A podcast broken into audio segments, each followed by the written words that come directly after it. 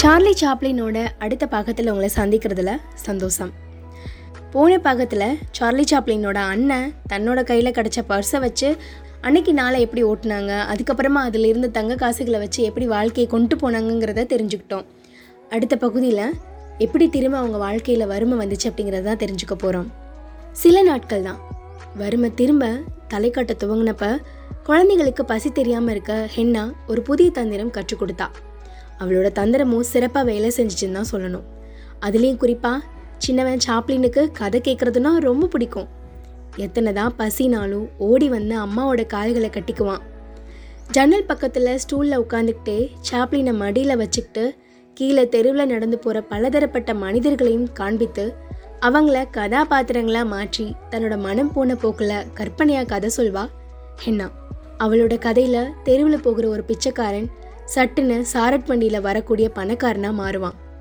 வீதியில் பூ விற்கிற பார்வையற்ற பெண்கிட்ட ஒருவன் பணக்காரனாக நடித்து அவளோட காதலை பெறுவான். சாப்ளினுக்கு அதெல்லாம் வினோதமாகவும் வேடிக்கையாகவும் இருக்கும். நைட்டில் சாப்ளின் கண்களை மூடிக்கொண்டதும் அம்மா சொன்ன கதைகள் ஒன்று ஒன்றும் அவனுக்குள்ள காட்சிகளாக விரியும். அப்படி அம்மா சொன்ன கதைகள் தான் the kid city lights circus modern times இந்த மாதிரி சாப்ளினோட திரைப்படங்களுக்கான வேர்க்கதைகளாக அமைஞ்சது. ஒரு நாள் வெளியே போயிட்டு வீடு திரும்பின ஹென்னா பக்கத்து வீட்டு பொண்ணுக்கிட்ட ஏதோ சொல்லி அழுதா.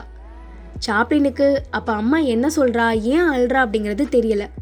தன்னோட கணவன் சார்லஸ் கிட்ட நஷ்ட ஈடு கேட்டு வழக்கு தொடர்ந்திருக்கா ஹென்னா. நம்பிக்கையும் துணிச்சலும் நிறைஞ்சவாவ இந்த மாதிரி சம்பிரதாய நடவடிக்கைகள்லேருந்து விலகி நடக்கிறவ. ஆனால் தன்னோட பிடிவாதங்களுக்காக குழந்தைங்கள பட்னி போட அவ விரும்பலை. கோர்ட்டில் வழக்கு நடந்ததை தவிர தீர்ப்பு இழுத்துக்கிட்டே இருந்துச்சு. ஒரு கட்டத்தில் தொடர்ந்து மூன்று நாட்கள் பட்னியாக இருக்க வேண்டிய ஒரு சூழல். என்ன செய்யக்கூடாதுன்னு நினச்சிருந்தாலோ அதை வேறு வழி இல்லாமல் செஞ்சா ஹென்னா. ஆமாம் அனாதை விடுதி ஒன்றுக்கு தன்னோட குழந்தைங்கள கூட்டிகிட்டு போனான் அந்த விடுதியோட கட்டடம் பிளாட்பாரங்களை காட்டிலும் கொடுமையானதாகவும் அழுக்கடைஞ்சு இருந்திருக்கு. சிக்கு தலைகளும் அழுக்கு உடைகளுமா அங்கே நிறைய குழந்தைங்க தெரிஞ்சுக்கிட்டு இருந்தாங்க. அம்மாக்களுக்குன்னு இருந்த தனி விடுதிக்கு ஹென்னா குழந்தைகள்ட்ட இருந்து வலுக்கட்டாயமாக பணியாளர்களால் பிரித்து பிரித்து கூட்டிகிட்டு போகப்பட்டா. எங்கே நம்ம அழுதா அது குழந்தைங்கள பாதிச்சிருமோன்னு தன்னோட உணர்ச்சிகளை அடக்கிக்கிட்டு சாப்ளினை பத்திரமா பார்த்துக்கும்படி சிட்னி கிட்ட அறிவுறுத்திட்டு பிரிந்து போனான் குழந்தைங்க கண்ணை விட்டு விலகுனதுமே அவளோட கால்கள் துவண்டு போச்சு. முட்டி போட்டு கதறி அள்ள துவங்கினா ஹென்னா அன்னைக்கு நைட்டே சிட்னியும் சாப்ளினும் அவங்கவுங்க வயதுக்கேற்ப தனித்தனியாக வேற வேற இடங்களுக்கு பிரிக்கப்பட்டாங்க. அப்புறம் என்னாச்சு? தெரிஞ்சுக்கலாம் அடுத்த பகுதியில். சாப்ளினோட வாழ்க்கை வரலாறை இன்னும் நீங்கள் தெரிஞ்சுக்கணும்னு நினைக்கிறீங்கன்னா உங்களுடைய ஆதரவை எனக்கு தாங்க. நன்றி.